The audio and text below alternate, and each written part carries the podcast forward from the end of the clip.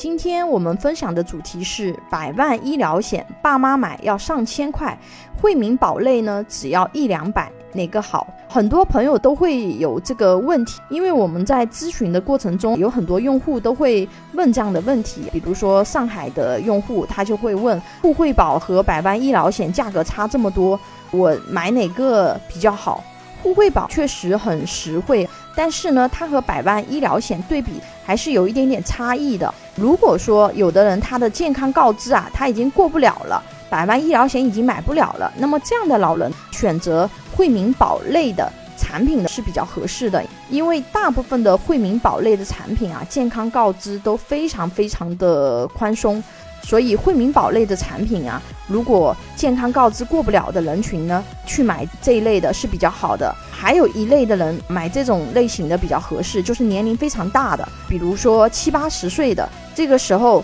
可能他健康告知也过不了，一个是年龄也比较大，如果是要买百万医疗险，一年可能是几千块钱，这种情况下对于家庭收入不是很宽裕的人群，那么你给老人配一个惠民保类的产品也可以。但是对于体况允许可以通过百万医疗险健康告知，家庭条件也不是特别困难的朋友呢，建议要选择百万医疗险。因为为什么呢？因为惠民类的产品它便宜，健康告知宽松，但是呢它同时它承担的责任它就会比较少一些。比如说大部分惠民保类产品它的免赔额呢都是两万，也就是说你要超过两万才能够报销，而且它的报销比例呀、啊，不像百万医疗险，大部分的百万医疗险呢，你是免赔额超过一万，一万以上的部分呢，它是百分之百报销，而且包含社保内外用药。而惠民保类的产品，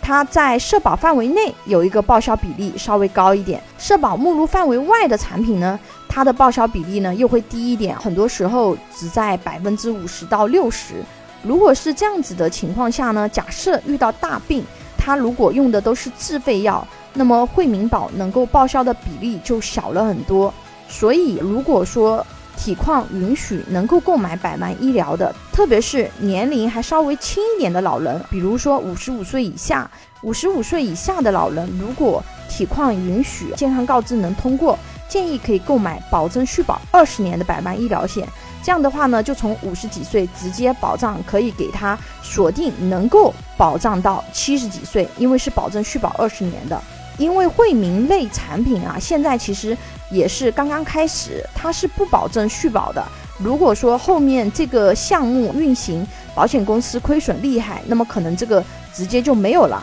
如果你在体况允许的时候，百万医疗险又没买，直接买的是惠民类产品，那惠民类产品一旦停售，你的体况又不能够再买百万医疗险，那么你就没有办法通过这个产品去对冲家庭医疗费用的风险。而且你算一算，从五十几岁一直到七十几岁这二十年对冲出去的医疗费用也不是很高，比如我们算个账，从五十几岁一直到七十几岁这二十年我们对冲出去的医疗保险费用其实不是很高，只要里面有一次大的这样的一个呃疾病或者是意外的风险，那么它其实就回本了。如果一点问题都没有，当然这个是更好的，说明身体非常好。那么我们这个钱呢，它就是对冲风险用的，它是纯消耗掉的，就是说如果没有发生，这个钱就全部消耗掉了。一般的老人啊，百万医疗险买好以后呢，惠民类的产品就不需要再买了。